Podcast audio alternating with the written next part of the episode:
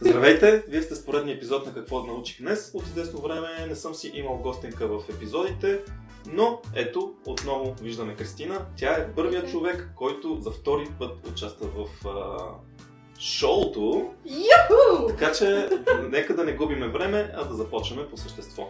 Все пак искам да кажа, че се чувствам изключително специално заради този факт. Да, ти си Благодаря, първата, ти си първата, която си втора.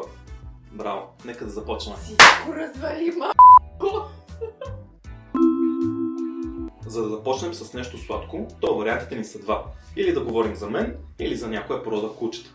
Но нека сега да наблегнем върху второто и по-конкретно върху набиращата все повече популярност през последните години порода Уелско Корги Пембрук.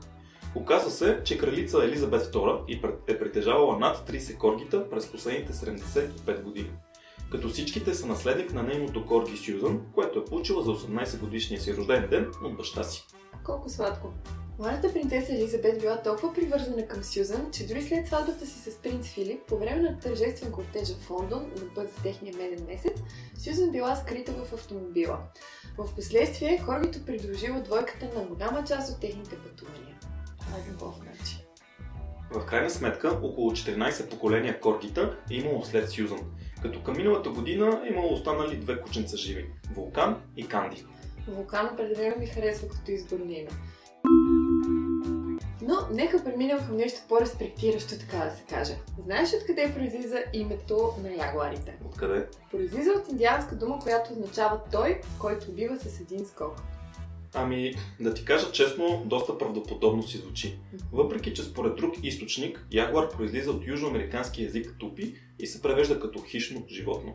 Но според мен и двете въжат с пълна сила. И двата превода въжат с пълна сила. Ягуарите са най-големите котки на света и към момента по по-значителен брой се намират само в отдалечените райони на Южна и Централна Америка. Особено около река Амазонка. Добре, че ги избягваме. За разлика от много други котки, ягуарите не отбягват водата, дори са доста добри пловци. Реките осигуряват плячка под формата на риби, костенурки или каймани. Малки алигаторни животни. Ягуарите нападат също по-големи животни, като елени и дори тапири. Понякога се катерят по дърветата, за да подготвят засада, убивайки плячката си с една мощна захапка.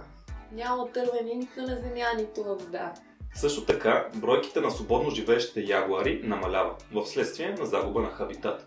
Причина, която бяхме застегнали в епизода за жабата Ромео, който може да гледате от линка в горния ляв ъгъл на видеото.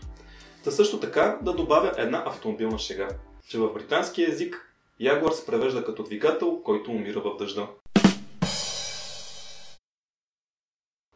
Това е много тъжен превод, ми харесва. Той на собствениците на ягуари не им хареса, но както и да е. Като виждам какво друго си подготви в сценария, мисля да ти предоставя удоволствието ти да разкажеш пред многобройната публика този така интересен факт. Добре. Да, мисля, че е доста заинтригуващо, че в Кения изпражненията на слоновете се използват за производството на хартия. Слоновете изхвърлят до 50 кг на ден, което, което може да произведе 125 листа хартия. Това помага да се спасят местните гори от унищожаване. Доста добра каза в интерес на истината, колкото и гнусничко да звучи да се ползват такитата на тези огромни животни. Но съществуват 17 фирми, които се занимават с тази преработка, като дори в една от тях работят цели 42 човека. В изпражненията се съдържа много трева и други растителни влакна, които са разбити от храносмилателната система на слона. След почистване на тези влакна остават и се варят в продължение на цели 4 часа, за да се гарантира, че те са чисти. След това процедурата е подобна на тази, при която се произвежда стандартната хартия, като цената и качеството също не са много по-различни. Просто изумително. Но нека завършим днешния епизод с още няколко факта. Ако някога си седяла като мен по душа, замислена дали охловете, охловите имат зъби и колко са на брой, то отговорът е да, имат. 120 ряда от по 100 зъби, т.е. около 12 000 зъба, като при някои видове бройката може да достигне до 20 000 зъба. Ех, мечтата за всеки заболекар. А пък аз разбрах, че велосирапторите реално са били с размерите на пуйка.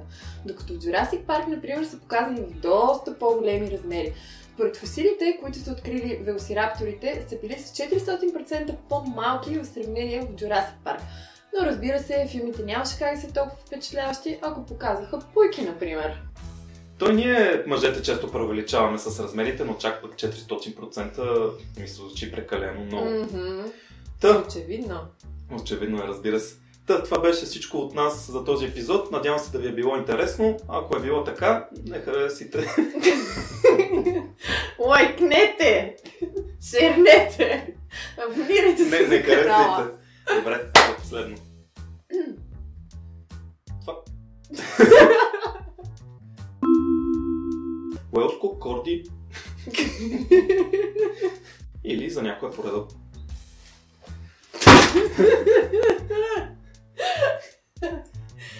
Оказва се, че крали Елизабет... Добре, ще го взема. Ще го взема. И си го Да, да. Не като Велраптор. Тихо бе,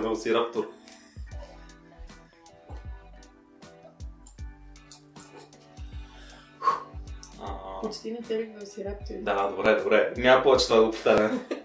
Ех. А! Сега? Да.